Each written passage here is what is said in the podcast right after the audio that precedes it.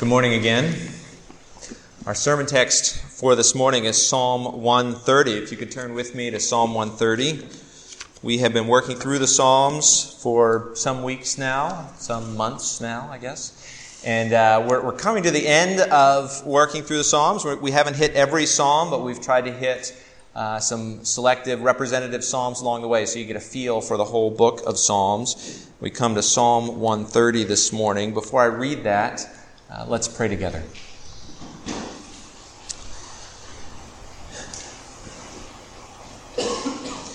Our Father, we come before you this morning to hear from you, to hear your voice speaking to us through the Scriptures. Uh, we pray that you would uh, open our hearts and minds by your Spirit, that we would have ears to hear and minds to receive what you have to say, hearts to believe it and treasure it to rest in your Son, our Savior Jesus. And so we pray that you would pour out your Spirit to that end, uh, that you would be glorified as we hear your word and are transformed by it. We pray this in Jesus' name. Amen. Psalm 130. A song of ascents. Out of the depths I cry to you, O Lord. O Lord, hear my voice. Let your ears be attentive to the voice of my pleas for mercy. If you, O Lord, should mark iniquities, O Lord, who could stand? But with you there is forgiveness, that you may be feared. I wait for the Lord, my soul waits, and in his word I hope. My soul waits for the Lord more than watchmen for the morning, more than watchmen for the morning. O Israel, hope in the Lord. For with the Lord there is steadfast love, and with him is plentiful redemption. And he will redeem Israel from all his iniquities.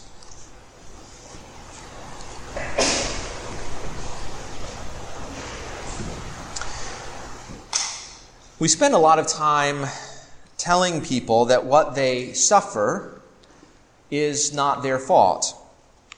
And this can be really important, especially people who have been abused. Uh, sometimes they think that they somehow caused their abuse. Sometimes people feel guilty for their own pain. And we want to free people from that notion. If you have been abused or oppressed or, or victimized or persecuted, uh, the other person's sin is never your fault. Or there are those who think that, they're, they, that they are suffering uh, because they don't have enough faith or they didn't pray enough, or they didn't read their Bible enough, or, or some other vague moralistic enough. And so we often need to tell people that we live in a fallen, broken world. And it's not all on you. Your suffering is not your fault. Except, of course, when it is. Because sometimes, right, hear me, uh, sometimes our suffering is our fault. Sometimes we do dumb things and suffer for it. Sometimes we do sinful things and face serious repercussions. Our actions are, are meaningful, and because they are meaningful, they have consequences, right? Actions without any consequences, good or bad, are meaningless. But our actions are meaningful, and therefore they have an effect in the world. And what do you say to someone whose suffering is their fault? What do you say to the one who, who wrecked his car driving drunk and is now paralyzed from the waist down? What do you say to the one who cheated on his wife and ruined his marriage and no longer gets to see his kids? What do you say to the one who embezzled money from his white collar company, lost his job, did jail time, and now has to flip burgers for minimum wage? What do you say to the one who worshiped the corporate ladder and sought to go straight to the top, but ruined all of their relationships in the process, and is now on top of that ladder, sad and alone? What do you say to the one who was so self involved or self obsessed that she never got to know her kids, and now they are grown and gone, and she is filled with regret? You see, sometimes our suffering is our fault. What do you say then? How do you speak grace into that world?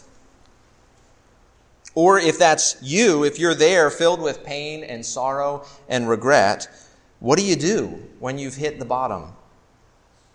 What do you do when you feel the effects of sin in your life, your sin in your life? When you are in the depths?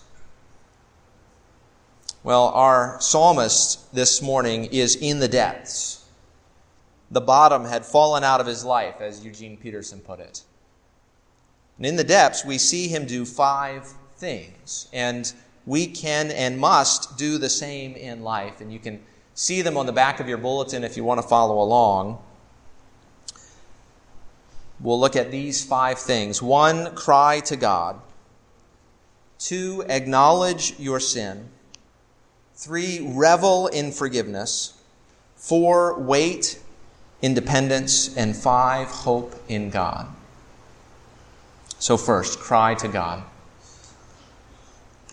Verses 1 and 2 again. Out of the depths I cry to you, O Lord. O Lord, hear my voice. Let your ears be attentive to the voice of my pleas for mercy. The, the psalmist finds himself in the depths. Now, that is likely not a, a subjective depths of depression or depths of despair, but objective, right? The, the depths of trouble it might have been illness, it might have been enemies, we don't know, but he has hit rock bottom situationally. And what does he do when he hits bottom? He cries out to the Lord. Now, that is nothing new for most of you in this room. Uh, we have been going through the Psalms for some weeks, and crying out to God in trouble has been a regular theme. But here's what I want you to notice this morning. Look at the Psalm uh, as a whole, where are the requests? What does the psalmist cry out for? He only makes one request, actually, uh, and it's repeated twice in verse 2. Hear my voice. Let your ears be attentive to the voice of my pleas for mercy. What does the psalmist want from God? On the surface, only one thing. He wants God to listen. He wants God's attention. Now, if you had hit bottom, would this be your one request? Don't you think you'd be asking, God, get me out of this? Uh, God, save me. God, free me. God, forgive me. God, redeem me. The psalmist says, God, hear me. Now, there's a sentimental way of reading this, and I don't think it's wrong, but maybe just part of the picture. When you're at bottom and when you're in the midst of trouble, you, you want to know that God is still there. Uh, you want to know that God is listening. You want to know that God cares. You want to know that you're not alone, that God has not abandoned you. But I think the psalmist, when he asks God to listen, he's getting at more than that. The psalmist knows something about God that is very important that God's hearing is his acting meaning that when God hears, he will act. You see this in, in one of my favorite passages in Scripture in the book of Exodus, Exodus chapter 2, which says, During those days, the king of Egypt died, and the people of Israel groaned because of their slavery and cried out for help. Their cry for rescue from slavery came up to God, and God heard their groaning. And God remembered his covenant with Abraham, with Isaac, and with Jacob. God saw the people of Israel, and God knew. The people groan, the people cry out. God heard, God saw, God knew. And what happens next? The Exodus. Right? The, the whole Exodus happens because, because God hears the cries of his people. Now, in the Exodus story, God not only saves his people from slavery, but also from the sea. You know, as the story goes on, they, they end up at the, the edge of the Red Sea. And they're literally stuck between uh, the, the army of Egypt and the sea, the Red Sea before them. And God saves them from the sea. Or as Moses puts it in his song in Exodus 15, and as Isaiah puts it in Isaiah 51, Israel was saved out of the depths of the sea. You see, the psalmist can cry out of the depths because he knows that his people have been there before. And God heard their cry, and God answered. His cry is not just wishful thinking, but a confident expectation based on the past action of God. Now, of course, as, as we reflect on all that God has done, not only in the Exodus, but since the Exodus, we know that a greater Exodus has happened. A greater rescue from a greater depths, which gives us a greater cause to cry out with confidence. Jesus came as true Israel. He faced the depths of God's anger for sin at the cross. He faced the depths of the grave for us, but he entrusted himself to the Father, crying out on the cross, Into your hands I commit my spirit. And God heard his cry and rescued him from the depths. And it's really because Jesus rose, we will see again and again as we think through these uh, verses, that we have confidence to cry out. And so when you're in the depths, when you groan under, under the weight of a sinful world, when you groan under the weight of your own sin, don't assume that, that God doesn't care. Don't think that you have to somehow twist his arm or make a deal to get him to act.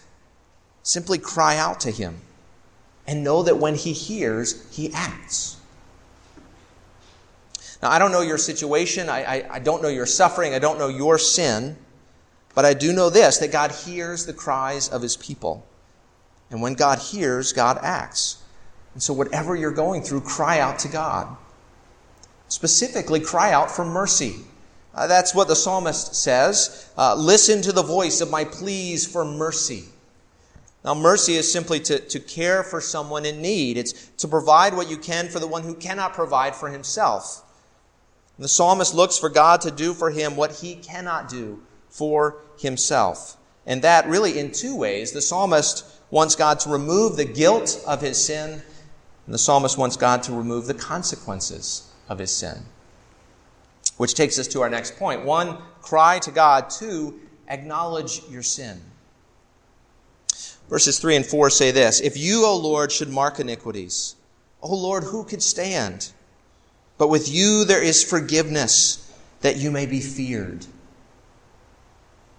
It's verse 3 that really clues us into the fact that the psalmist is not suffering unjustly.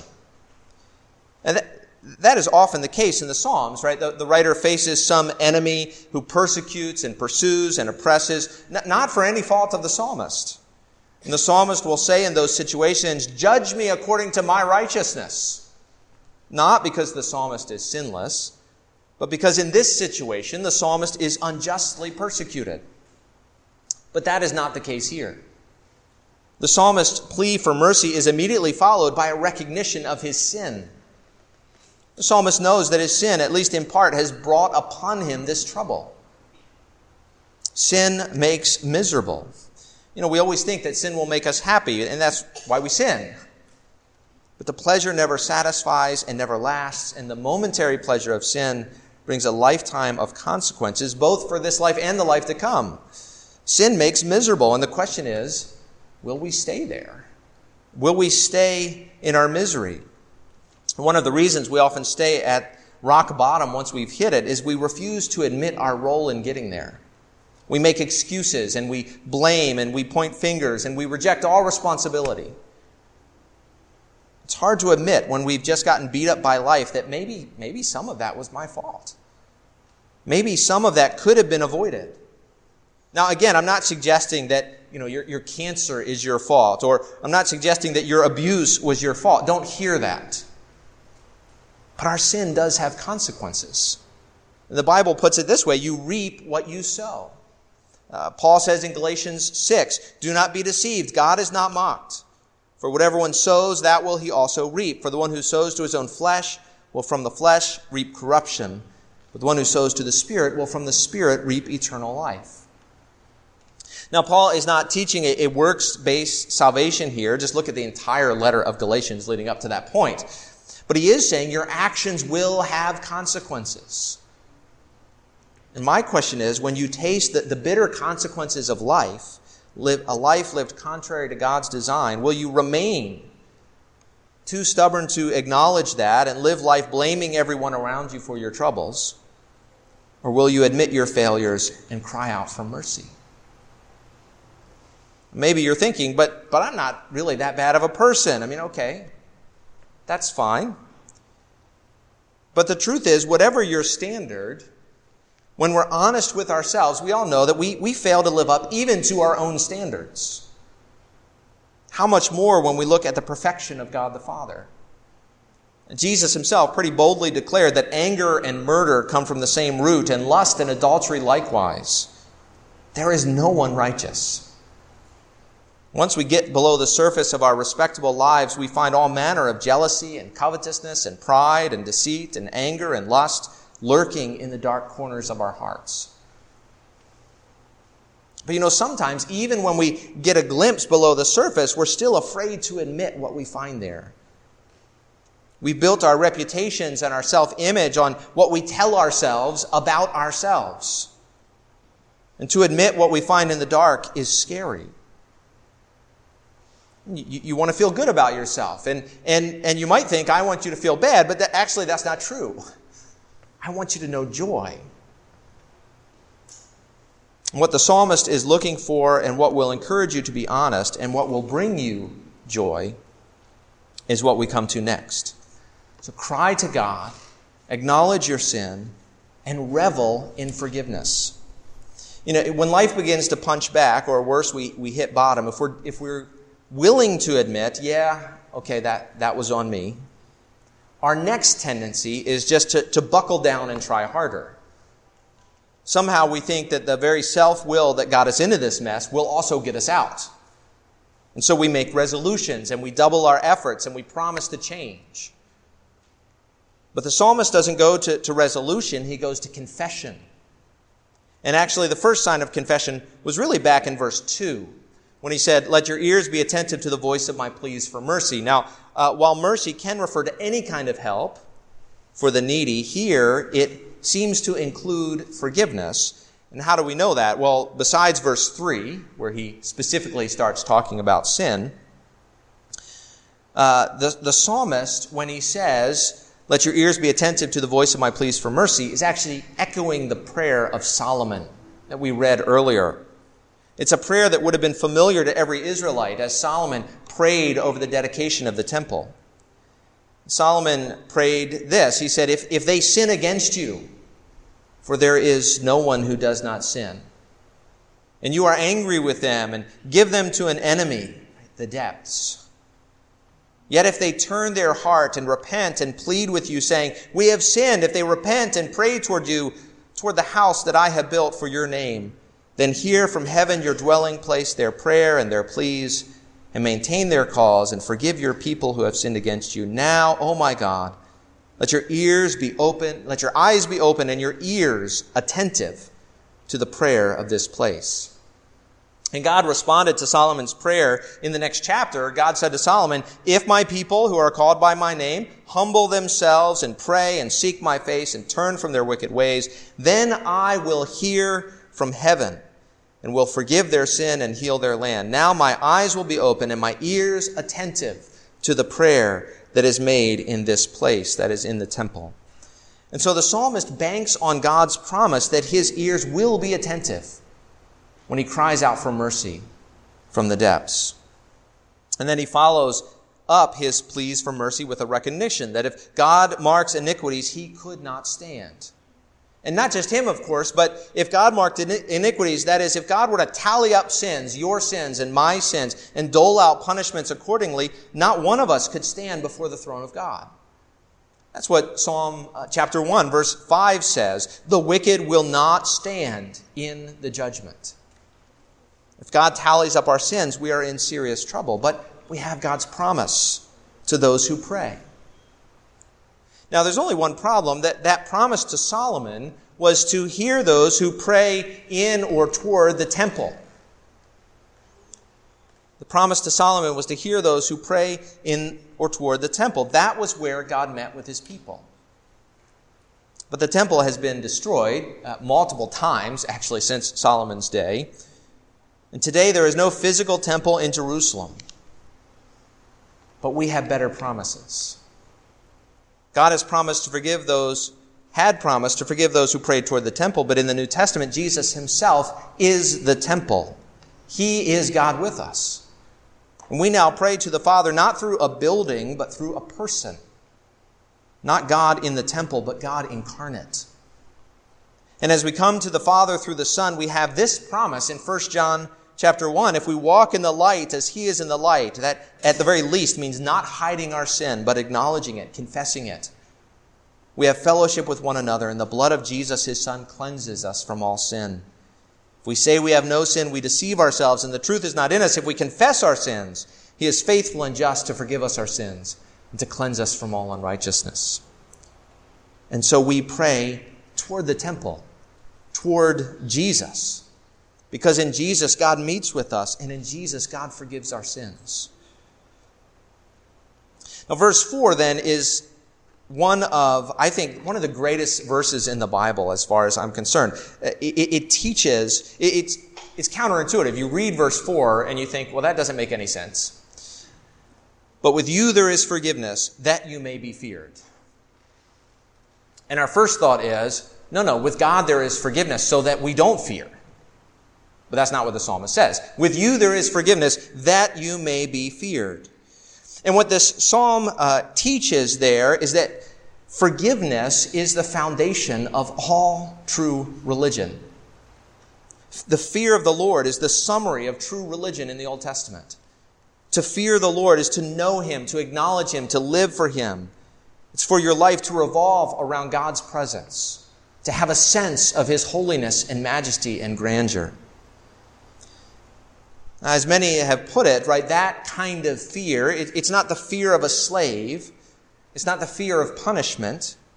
John tells us that perfect love casts out that kind of fear. But some have, have said it's the fear of a son, or, or better, it's the respect and the awe and the wonder that God deserves. Psalm 130, verse 4, tells us that, that this wonder, this awe, comes from forgiveness. And what that means is if you don't know the forgiveness of, of sins, your religion, according to the psalmist, is at best immature, more likely a sham, and quite possibly hypocrisy. Religion cannot be based on following the rules because you can't. You might make a good show of it, but it's just that, a show. God wants your heart and the obedience that flows from the joy of forgiveness. Look, John says, if we confess our sins, God is faithful and just to forgive us our sins. Do you know that? Right? Deep down in your bones, do you, do you know that God forgives sin? If you have confessed your sin, you are forgiven. Not when you get your act together, not when you start following the rules, not if you come to church and read your Bible.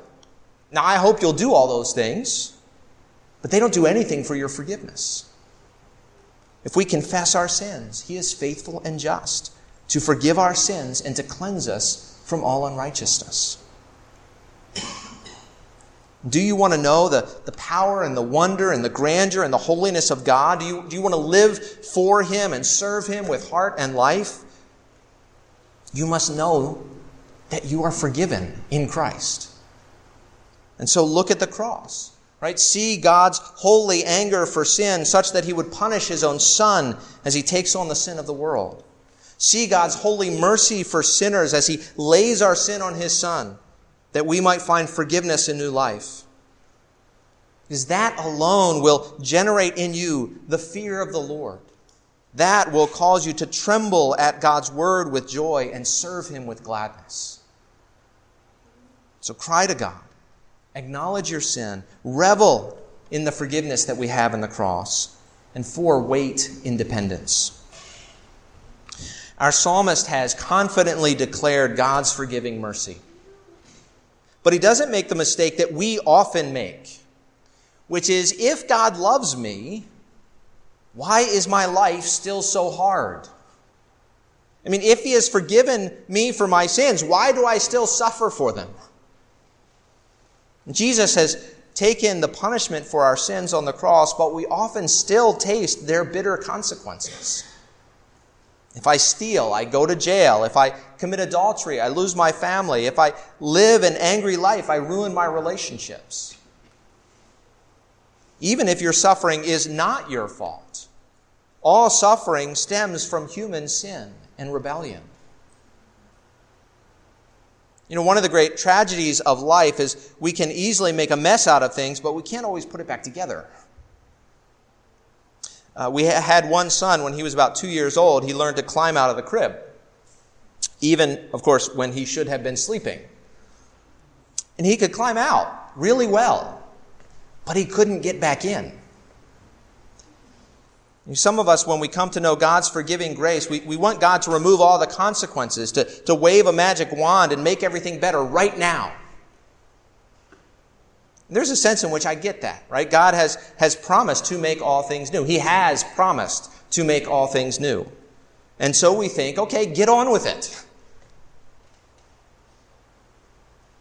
And then when that doesn't happen, we, we try to force life to get right in our timing. And maybe we wrongly think, well, if I'm really a Christian, I shouldn't have these problems. if I only had enough faith, everything would be good. And so we manipulate life to, to be good, or at least look good. So we can feel like we are good Christian people, or worse, so, so other people will think that we are good Christian people. Because look, our life is all together. But what we have forgotten is that the grave comes before the resurrection, and the cross before the crown. And we here and now have been called to walk in the footsteps of our Savior, to take up our cross and follow Jesus. Which means even as we belong to the one who died for sin and rose to new life, we simultaneously are forgiven for our sins and suffer in a sinful and broken world as we wait for his return and the renewal of all things. Now is a time of, of trial and difficulty. So the psalmist knows that he is forgiven, but he's still in the depths. And so he says in verses 5 and 6, I wait for the Lord. My soul waits, and in his word I hope. My soul waits for the Lord more than watchmen for the morning, more than watchmen for the morning. You see, he can wait for God to make all things new, for God to put things right because he knows that God is for him. He, he can wait because he knows that he's forgiven. He can wait because he is sure, as the watchman, that the morning will dawn, his troubles will dissipate like the morning mist, and the sun will rise. And as another psalm says, joy comes with the morning. But for now, he waits. Or let me put it uh, differently, plainly. If you belong to Jesus by faith, if you trust in His work on your behalf, whatever your struggles, whatever your trials, whatever difficulty you're in, whether it's self-inflicted or not, one day your troubles will disappear. One day it will all be made new. There will be no guilt trips, no I told you so's, no what were you thinkings. Our Father will simply wipe away our tears. But for now, we wait depending on Him to put things right in His timing. So cry to God, acknowledge your sin, revel in forgiveness, and wait in dependence on God's promises, knowing that He will make all things new in His timing. Lastly, hope in God. Our temptation as we wait is to become disillusioned is to wonder if God has forgotten his promises, is to start to look elsewhere. Uh, we begin to hope in the structures and the powers and the pleasures of this age. We begin to think, well, I can make my life better through politics or social action, or I can look to technology to relieve the effects of sin in the world. I can look to money to make life better. I can look to sex to at least feel good for a moment. I can throw myself into my job or my family in the hopes of securing happiness. Or I can do penance. I can try to make up for my sins in the hopes that God will take notice. And then maybe He'll lighten the load of my troubles and trials. The psalmist says, O Israel, hope in the Lord. For with the Lord there is steadfast love, and with him there is plentiful redemption. And he will redeem Israel from all his iniquities. God's love does not waver. It's not up and down. It doesn't rise and fall with whether you've had your devotions today. It doesn't rise and fall with your sanctification. His love is steadfast and devoted and unwavering. And his redemption out of sin is plentiful. There is no sin you have committed that Christ's blood cannot cover. There is no sin that cannot be forgiven in Jesus' name. The psalm says, He will redeem Israel from all his iniquities. Not, not some, not most, but all. And so we wait for him. We hope in him. And yet, in one sense, the psalmist's he will has become a he has. First Peter put it this way Know that you were ransomed from the futile ways inherited from your forefathers, not with perishable things such as silver or gold, but with the precious blood of Christ, like that of a lamb without spot or blemish. Christ has redeemed you with his blood. Not will, but has. The redemption of Israel has come. It's, it's true, we do not yet experience the full effects of that redemption. We are already forgiven, but all things are not yet new. And so we wait hoping in what God will do. It's not that we can't, you know, use technology or participate in politics or make money or pursue a job or a family and so on. But it is that we can't hope in these things. It's not that we can't seek to make the world a better place in the here and now. By all means, please do so. But we hope in God, knowing that whether we succeed or fail in mitigating the effects of the fall in the moment, Christ has dealt with them decisively at the cross and will remove them on the last day. That is our hope. That then and there, our Savior will come and all things will be made new. Let's pray. Our Father, we thank you for the gift of your Son. We thank you for the redemption that we have in Jesus. We thank you for the forgiveness of sins. And we thank you for the hope of the resurrection. We thank you for the hope of his return. We thank you for the hope of all things made new and every tear wiped away. Father, help us to revel in our forgiveness and to wait in hope for what you will do. We pray these things in Jesus' name. Amen.